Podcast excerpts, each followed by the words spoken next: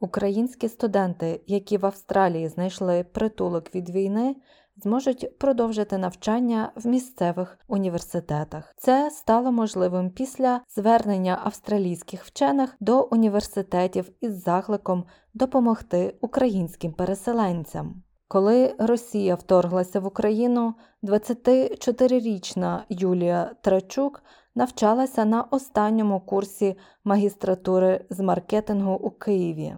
Переживаючи за безпеку доньки, батьки відправили Юлію потягом у Варшаву. We drove for more than 24 hours in this train. Потяг їхав цілу добу. Жахливо спостерігати, скільки людей хотіли залишити свою країну.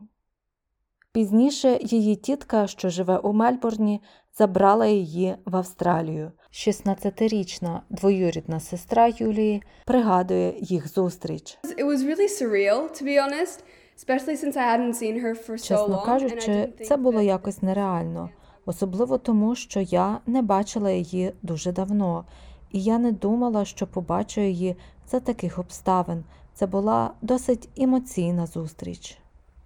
Це було три тижні тому. Юлія ще досі намагається прийняти думку, як швидко її життя перевернулося з ніг на голову.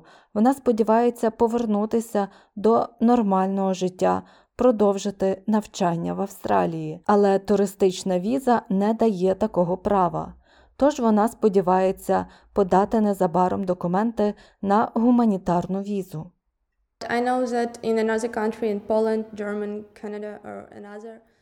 Я знаю, що в інших країнах, наприклад, в Польщі, Німеччині, Канаді чи інших країнах, студенти мають можливість продовжити навчання, тому я б дуже хотіла мати таку можливість в Австралії.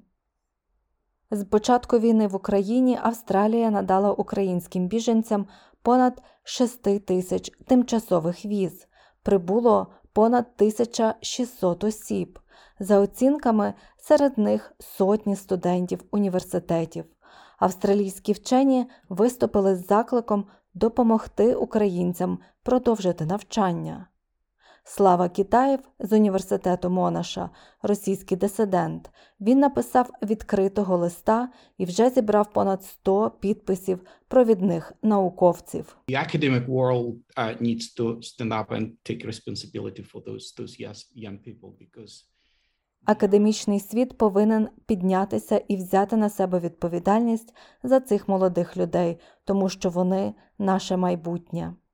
Лист надіслано до 18 великих університетів країни.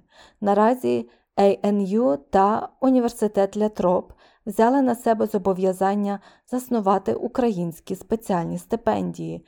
Інші університети пропонують підтримку через існуючі програми стипендій для біженців. Надання стипендій не єдине, що роблять австралійські університети. Багато дослідників, які працювали з російськими університетами, повністю розірвали зв'язки на знак протесту проти вторгнення Росії в Україну. Віце-канцлер ANU Брайан Шмідт сказав, що можливо рішення невелике, насправді воно може бути дуже маленьким, але враховуючи небезпечність конфлікту, який продовжує загострюватися, це те, що ми можемо і повинні зробити зараз.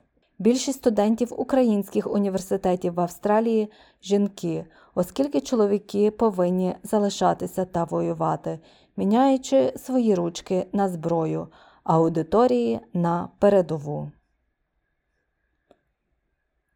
Це був сюжет Каталіни Флорес для SBS News. Для української програми адаптувала Мар'яна Уотсон.